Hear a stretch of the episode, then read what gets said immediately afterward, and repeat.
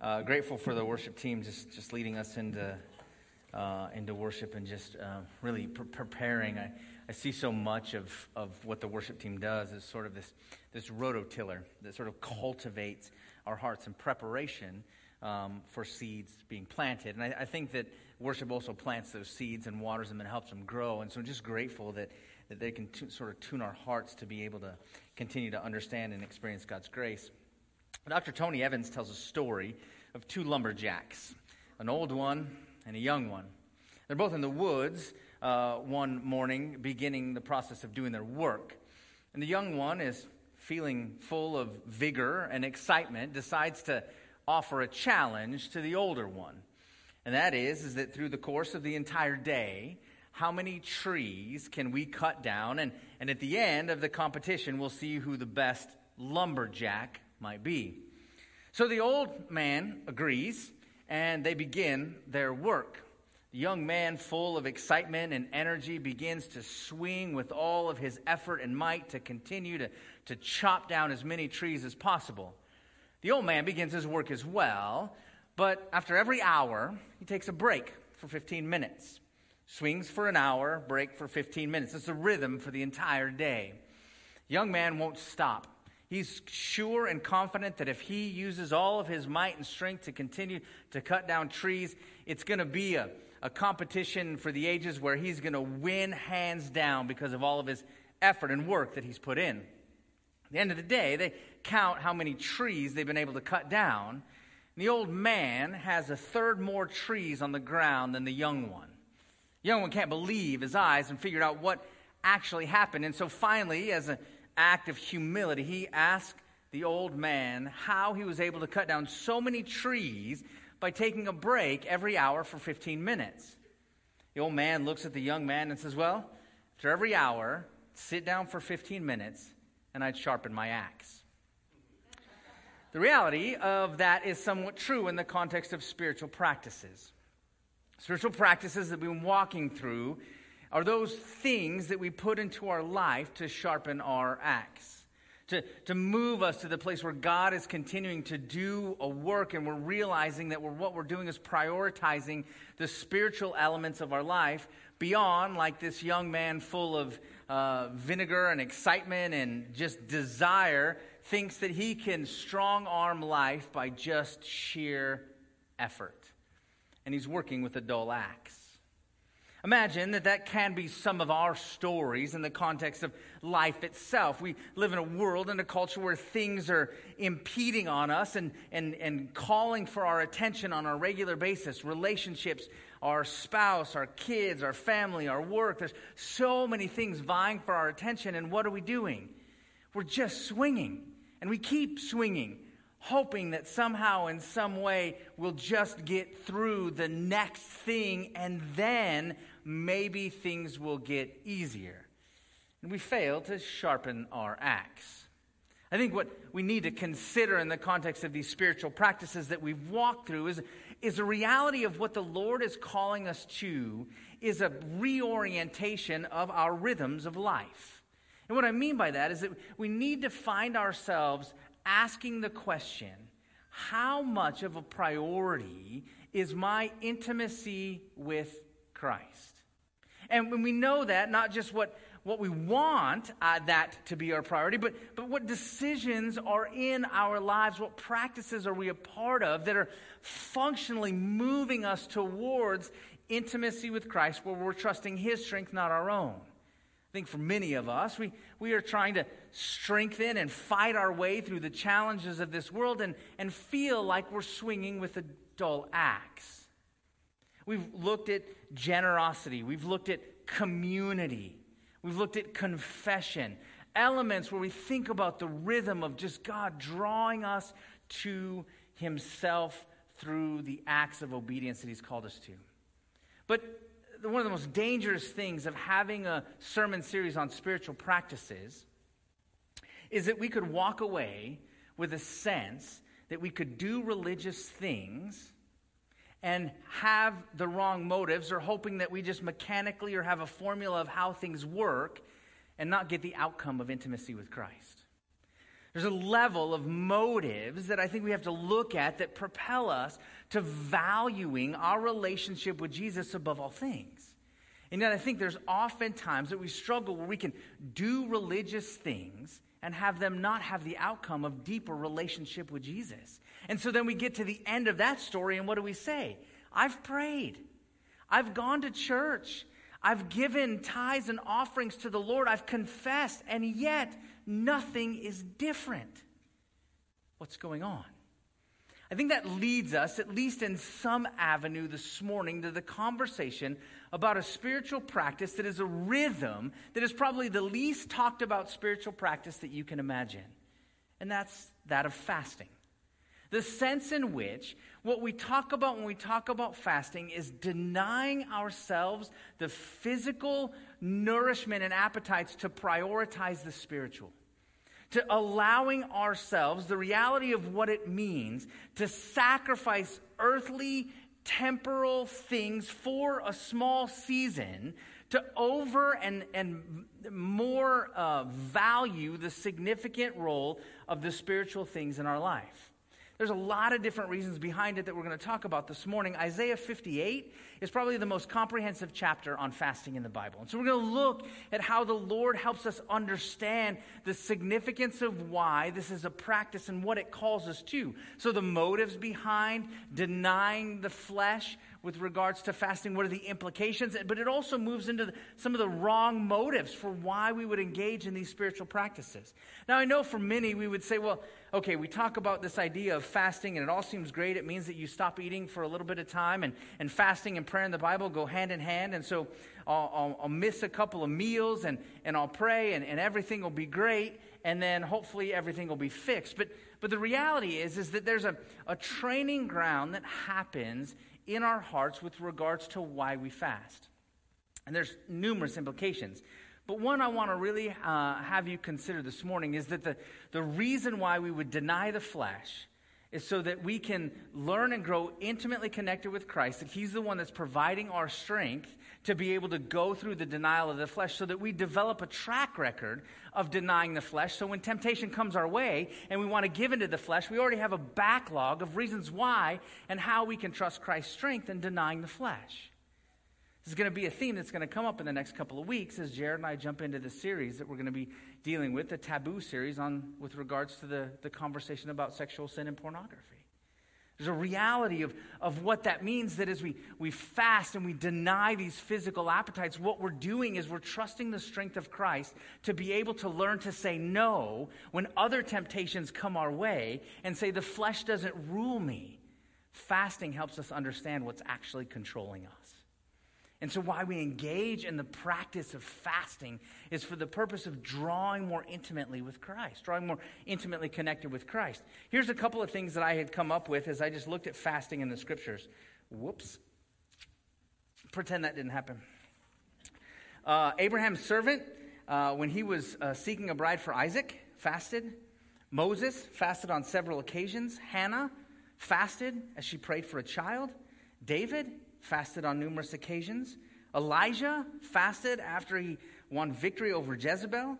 Ezra, when he was mourning Israel's faithlessness. Nehemiah, when he was preparing to take a trip back to Israel. Esther fasted when God's people were threatened with extermination. Daniel fasted on numerous occasions.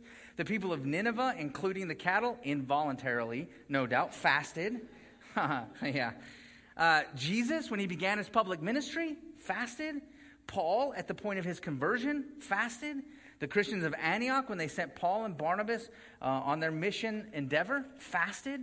And so, what we get is this reality that, that there's a lot of reasons why the people of God are called to sacrifice physical appetites in order to prioritize uh, and, and recognize a spiritual hunger. So, here's what happens the reason why we struggle often engaging in fasting is because we're used to satisfying our own needs physically, and we know what they are. We know when we're hungry, and we're aware of those things, and we know what we can do to meet our own needs. Fasting says we need the wisdom of thinking about the areas in which we're spiritually malnourished And we need the Lord to do a deep work in us so that we can attend to that relationship above and beyond our own meeting of our own physical needs. There's so much in Isaiah 58 that I want to jump into. So, biblical fasting is intentionally saying no to the physical for the purpose of deeper intimacy with God. I want us to have that as a definition. Biblical fasting is intentionally saying no to the physical for the purpose of deeper intimacy with God.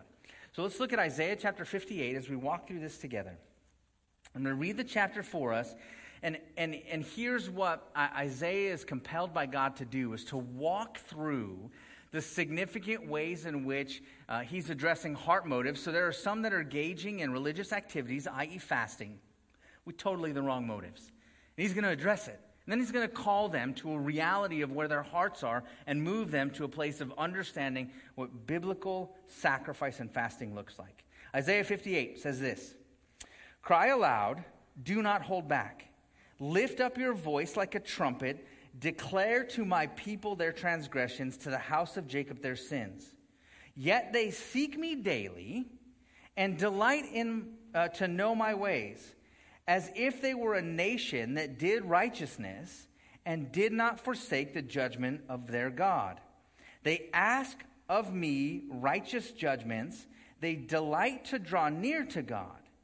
We, why have we fasted and you see it not? Why have we humbled ourselves and you take no knowledge of it?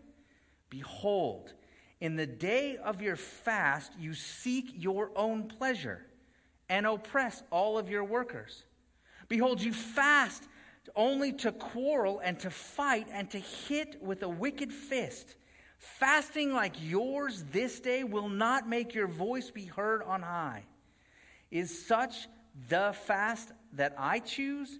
A day for a person to humble himself is to bow down his head like a reed and to spread sackcloth and ashes under him. Will you call this a fast, a day acceptable to the Lord? Is it not this is is not this the fast that I choose to loose the bonds of wickedness, to undo the straps of the yoke, to let the oppressed go free and to break every yoke. I want you to circle verse 6. This is critical as we think about the reality of what God calls us to to practice the area of fasting towards intimacy with God. Verse 7 Is it not to share your bread with the hungry and to bring the homeless poor into your house? When you see the naked, to cover him and not to hide yourself from your own flesh?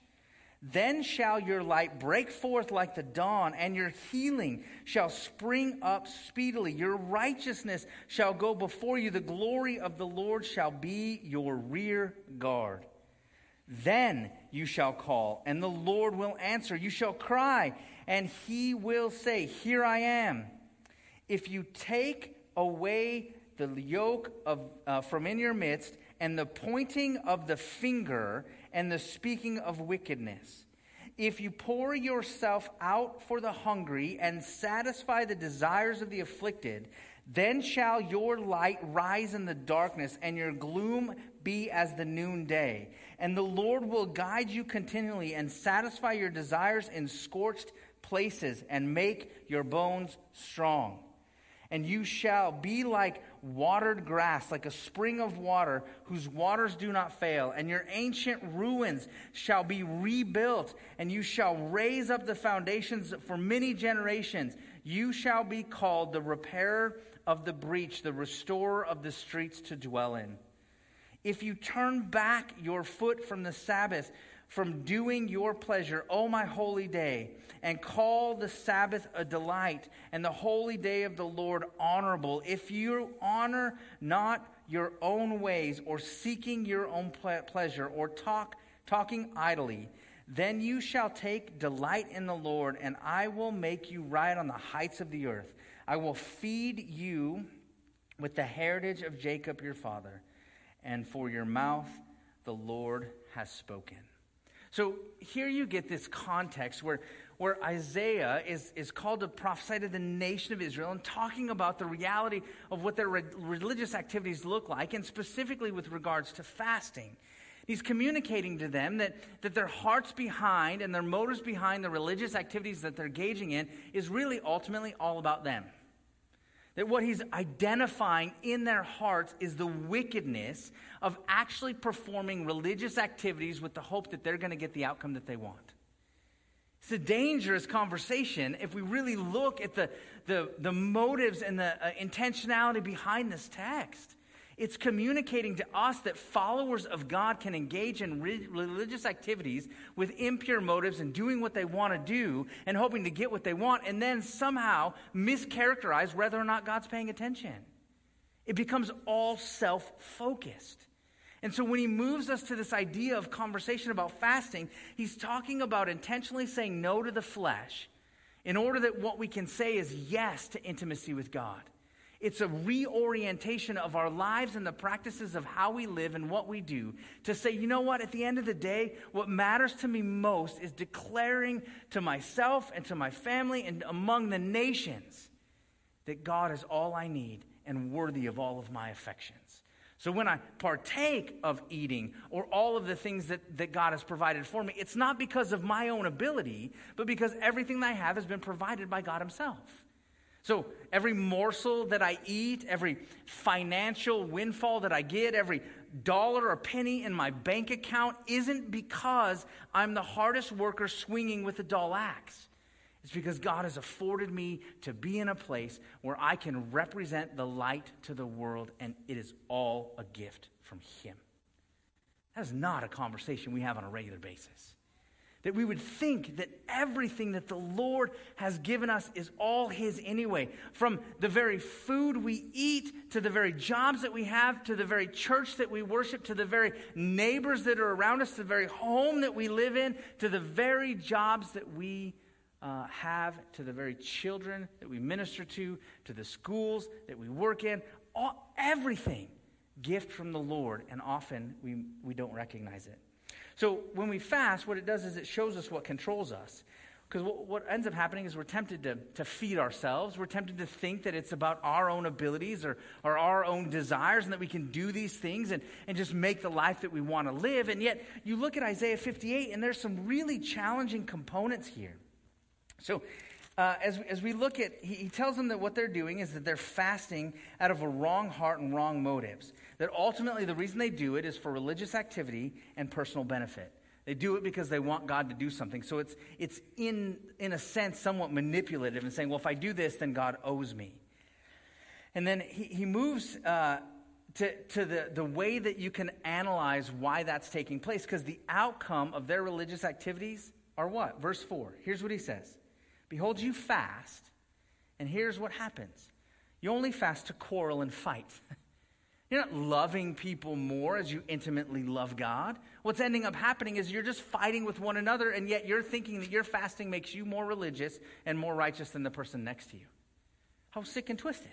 Right? That's, that's not the motive that God has called you to those things. And how else do you know that this is the case? Well, you, you hit with a wicked fist, fasting like this in your day, you're not heard from on high because all your focus is about yourself. It's not that God isn't speaking, it's that you've turned a deaf ear and think that religious activities afford you the opportunity to be more prideful and more significant than the person that you're sitting next to. And so here's what the Lord says in terms of the reality of what choosing to deny the flesh really does. Many are convinced that the greatest problems in our life are physical and earthly. So if you were asked the question this morning, and you would ask, What's the greatest challenge you're facing right now? Many of us would say, Problems at work, a prodigal child that's kind of run away and living in sin, rejection and difficulty in the context of relationships. I'm not sure what I'm supposed to do with my life, and so I feel like uh, I'm uncertain about who I am and what God has called me to do. And so that all of our problems are earthly and, and temporal. And, and what God wants us to do is realize that our, our greatest needs is one that's spiritual. That circumstances around us point us to the fact that we need more of Christ. And so in this nation, there are all these things that are taking place. And so what he's going to do is tear it out for us. First, I want you to realize the significance of the individual reality of what God is doing in you as we deny the areas of the flesh. And trust Him for the things that we're prioritizing our relationship with God. And then it has implications for those around us and even the world. And, and then what we're going to do is we're going to end on what it looks like for us to, to have a pure heart as we fast individually for specific things. So here's what he says. And I love this part. I told you to circle verse 6. It says, Is this not the fast that I choose? So this is what God is desiring to loose the bonds of wickedness, to undo the straps of the yoke, to let the oppressed go free, and to break every yoke. Biblical fasting humbles us before God and, and moves us towards others. But here's what I want us to think about in this text that part of the motive for fasting is to break life dominating sin.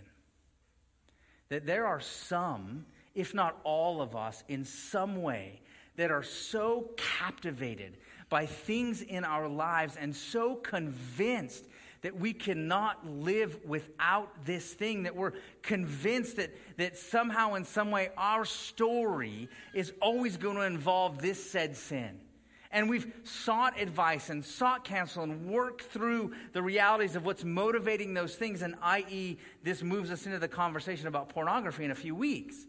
Because there is that sense in one of the realities that we are so convinced that our appetites are what drive us that in the process of those things, we engage in those appetites and realize that they control us. And in the process of controlling us, they become life dominating. And in the process of those things, what, what Isaiah is calling the nation of Israel to is to fast and prioritize intimacy with God. And in the process of doing that, realizing that denying the flesh and prioritizing the spiritual, God begins the process of breaking life dominating sin. Like there is something so significant about thinking to ourselves, I'm going to lay my life before the Lord and allow Him to do a work beyond what I can imagine. And in the process, I am going to willingly choose for a short season to stop feeding the physical to prioritize the spiritual. It's always combined with prayer. Fasting and prayer go hand in hand. But there's a sense in which many of us might be so captivated by life dominating anger, by life controlling sexual sin, by a total and complete confusion about who we are and how God feels about us, relationships and marriages that are just totally and completely in shambles, and we're not sure what to do when we feel like we've tried everything. And the Bible then moves us to considering what it looks like to deny the flesh and prioritize the spirit as a way to tune ourselves into valuing the spiritual and our relationship with Christ above all things. And part of that is that there's a place where God moves as his church and his people humble themselves and recognize that there are things in our lives that are controlling us more than Christ. Unforgiveness, life dominating anger, life controlling sexual sin. Right? The, we know that they exist. And yet we don't talk about how the Lord moves us into those things. And so it's not as though, oh, if I just fast, then I won't struggle with this anymore. It's not about doing the mechanics of fasting, it's about having a heart that prioritizes intimacy with Jesus. And there are many of us that are captivated by life dominating, life controlling sin. And in the process of what God would be compelling us to as we think about spiritual practices is to allow or include the denial of the flesh and the prioritization of our spiritual relationship with Christ and allow Him to do the work of breaking the bonds that we can't break on our own. We can't continue to expect that we will pursue intimacy with Jesus Christ with a dull axe. We sharpen it by allowing the Word to have and do its work in our lives. Biblical fasting humbles us before God. And then look what happens. After that, in verse 6, just think about life dominating sin and those areas of a yoke that they've been carrying that they don't need to carry because they're, they're fasting in, in ways that is all about them and not prioritizing the work that the Lord is doing. And so denying the flesh and prioritizing the spiritual relationship with God. Here's the outcome of what he says happens. Verse 7 As followers of Christ, fast, it has a direct correlation to moving in love to those around us. Is it not to share your bread with the hungry? Now, look at this for just a minute, because I think that this is a critical part of thinking about these things often, even as the New Testament talks about fasting, you know, Matthew 6 says, you know, you don't want to parade it around and look all sullen like, oh, I haven't eaten in 24 hours. And, you know, that's not the point of fasting. The point is prioritizing our relationship with God and continuing to go on with our lives, but focusing in those moments that we would engage in eating, to engage in spiritual prayer and commitment and relationship with Christ over a, a certain set amount of time. Some do it for 24 hours, some do it for a couple of days. The point is, what we're saying is there's something around me that is so dominating and controlling my life that I can't see clearly, that I need to disengage from the fear, physical, engage in the spiritual, and allow the Lord to do what only the Lord can do. It prioritizes the strength of God above our own. But then it moves us towards others. So when we are fragile physically, it gives us a keen awareness of those who are fragile around us.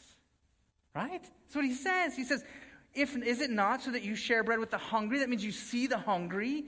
You bring the homeless, poor into your home. You realize that everything that you've been given is a gift from God and it's not yours anyway. And so, what begins to be generated is a care for the poor, a care for the homeless, a, a recognition of the needs of the people around you because you're tuned into the spiritual because you're denying the physical. He says, when you see the naked, you cover them. When you, uh, you not hide yourself from your own flesh. And then look what he says in verse 8. Then shall your light break forth like the dawn, and your healing shall be like a spring, uh, and your healing shall spring up speedily. That didn't work. I was Anyway, your righteousness shall go before you, and the glory of the Lord shall be your rear guard. There's a protection. As we're prioritizing our relationship with God, we're realizing His sufficiency and His strength that has taken care of all of those things. Then you shall call on the Lord, and the Lord will answer. Your, you shall cry, and He will say, Here I am. And then look what He says. the end of verse 9. This, this I think, should be at least one of the most penetrating parts of this text. If you take the yoke from your midst, the pointing of the finger and the speaking of wickedness. what ends up happening is we prioritize the spiritual and deny the physical is we stop blaming the world around us for our problems. We stop blaming others for the fact that we're struggling we don't make it about the wrongs of other people. We realize that God has positioned us to be a light in a dark place. So we cannot expect that God isn't going to move us into the darkness and life isn't going to be difficult. Like, we cannot just expect that the desire of God is a place of comfort and ease and free from problems. God tells us that He moves us into this place of darkness, and we realize our position before Christ and knowing what He's called us to in the midst of a, a world that is irreparably broken, and the only answer is Jesus. You need to be, and I need to be, in the dark places. For those of us who are committed to the cause of Christ, it moves us closer to the darkness, not further away from it. And so, in the process of these, we become aware of the significance of those things. Denial of the flesh leads to the prioritization, prioritization of the physical. Here's what he says in verse 10 right, that you stop the blaming, and then here's where he moves us into. If you pour out yourself for the hungry and satisfy the desires of the afflicted, so you're denying the flesh, you're prioritizing the spiritual, it's moving you to the, the people who are hurting most. And in the process of those things, then shall your light shine in the darkness and your gloom as the noonday. And the Lord will guide you continually. Look at this, verse 11, and satisfy your desires where? Help me out. It's okay. Where? Scorched places. This doesn't sound fun. It doesn't sound like waterfalls and beautiful trees and, you know, Mai Tais on the beach. I mean, that's not what this sounds like. At least it doesn't to me. He's saying that in the most dry, barren places of the world, where God plants believers who are prioritizing the spiritual and denying the physical and focused on the work of Christ, God will be the satisfier of all of their needs in scorched places. Here's what I think. And I'll, I'll, I'll move away from here because this is more opinion than it is fact. Okay, this is just my sense.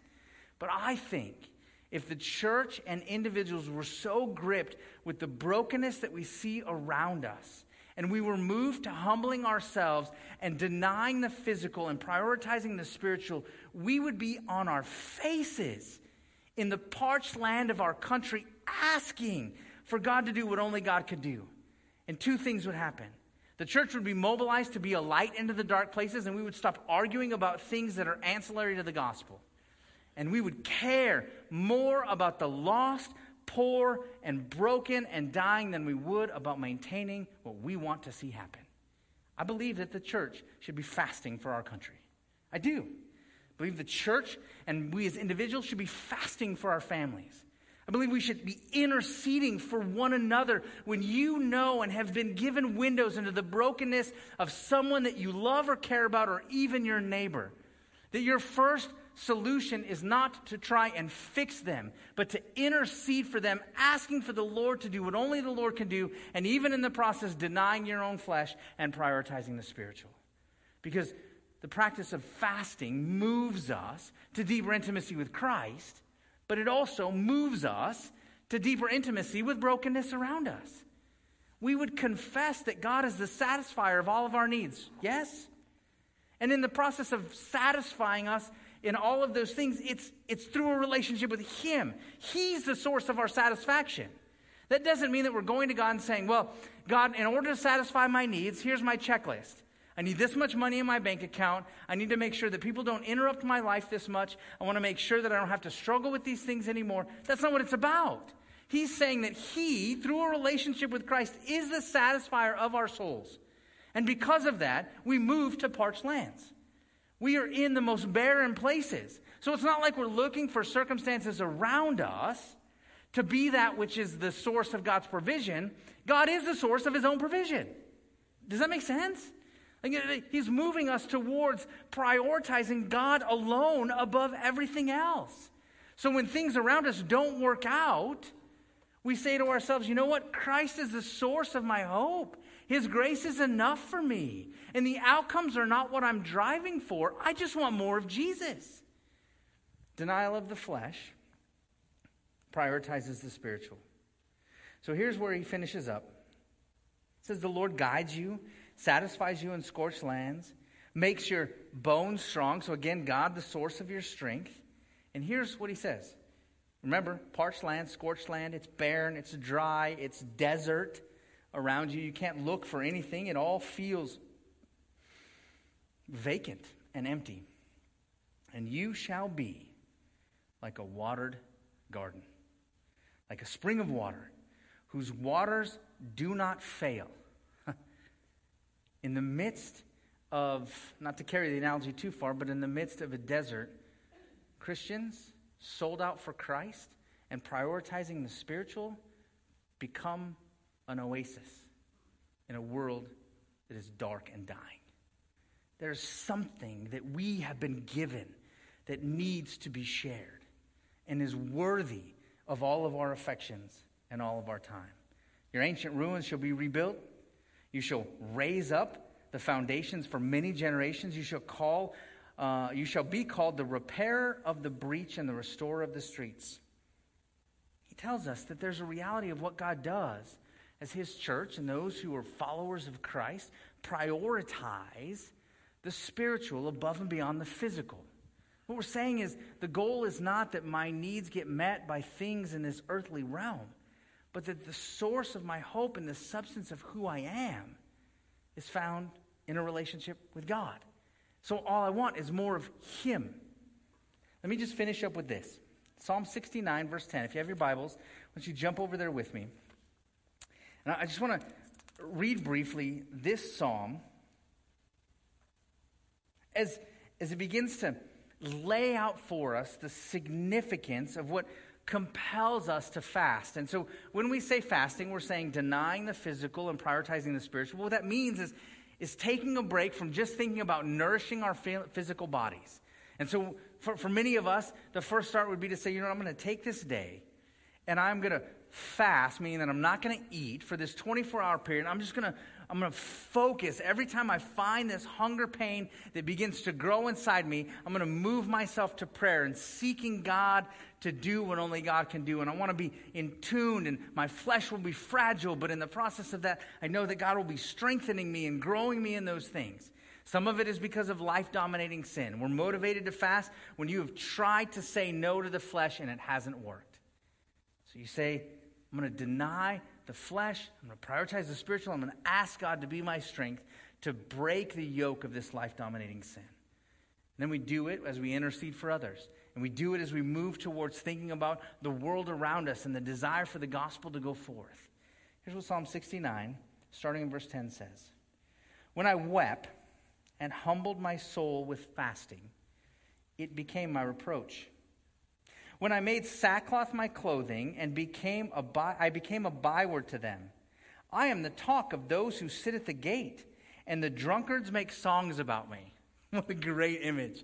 Here's what he's saying a person sold out for Christ who, who engages in this idea of, of this spiritual practice of fasting, denying the physical, and, and prioritizing the spirit, it doesn't make sense to the world around you. And so they make jokes about it. What, you're just going to stop eating and pray and somehow everything's going to be great? And, and, and drunkards, people who are filling their life with all of this liquor and just being crazy, are making songs about those who are prioritizing a relationship with God. You're a joke to the world because it doesn't make rational sense. The point is, is that God is moving and strengthening us when we're prioritizing Him above all things. Here's what He says in verse 13. But as for me, my prayer for you, O Lord, at an acceptable time, O God, in the abundance of your steadfast love, answer me in your saving faithfulness. Deliver me from sinking in the mire. Let me be delivered from my enemies and from the deep waters. Let not the flood sweep over me or the deep swallow me up and the pit close its mouth over me. Answer me, O Lord, for your steadfast love is good. According to the abundant mercy, turn to me. Hide not your face from me, your servant, for I am in distress. Make haste to answer me. Draw near to my soul and redeem me. Ransom me because of my enemies. You know my reproach and you know my shame. You know my dishonor. My foes are all known to you. Reproaches have broken my heart so that I am in despair. I looked for pity, but there was none, for, and for comforters, but I found none. They gave me poison for food, and for my thirst, they gave me sour wine to drink. so here's the image that's happening in this song trying to solve spiritual problems with worldly answers. That's what's happening, right? That's going to all of these places, and he's embarrassed and shamed because of sin or brokenness or struggle or challenge, and he's trying to fix all of the problems that are around him and, and justify what happened to him or excuse some of the pain and the sin or the struggles, and nothing's working. He just becomes uh, an example of what not to do.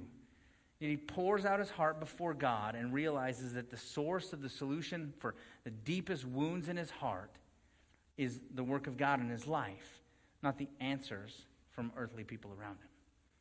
And so he moves to, to considering what it means to humble ourselves in the context of fasting. So let me give you a couple of things, and I'll finish with this, that I think should motivate us to consider uh, the spiritual practice of fasting. I've given you a few. Let's say you're a college student, speak to you guys, and you're like, what is the Lord calling me to do with my life? I'm not sure where I'm supposed to go, what classes I'm supposed to take. I don't know what my purpose is say that that would be a place where you would humble yourself before the Lord, lay down, deny the physical, prioritize the spiritual, and say, Lord, have your way, and show me and let him speak. Give yourself the opportunity to prioritize the work of Christ in your life and see how that practice continues to engage in the Lord providing clarity. Relationships. There are people and, and relationships that are fractured in the context of even our body. There's a place of saying, Lord, I want to prioritize the spiritual because what it helps me understand is actually the things that are controlling me. And sometimes it's unforgiveness, sometimes it's bitterness, sometimes it's life dominating anger or life controlling sin. And so, if those are places where you have tried everything to attempt to fix the greatest problems that you face, the question is why not move to considering what it looks like to lay our lives before God and deny the physical and prioritize the spiritual? take a day in the next week or month and give it over fully to the Lord. Deny the flesh, prioritize the spiritual, and see how God's going to work. Be open and humble yourself to hear from Him. I think, like I said before, interceding for others. Maybe there are those that you know that are going through some of the worst things that you can imagine, and you don't know how to help. Intercede for them by prioritizing the spiritual. Think about your church. I think it would be appropriate to fast for the work of God here in this body, something that I engage in. Care about God's Holy Spirit doing whatever God can do and want to be in tune to that. I think it's appropriate to fast for the nation.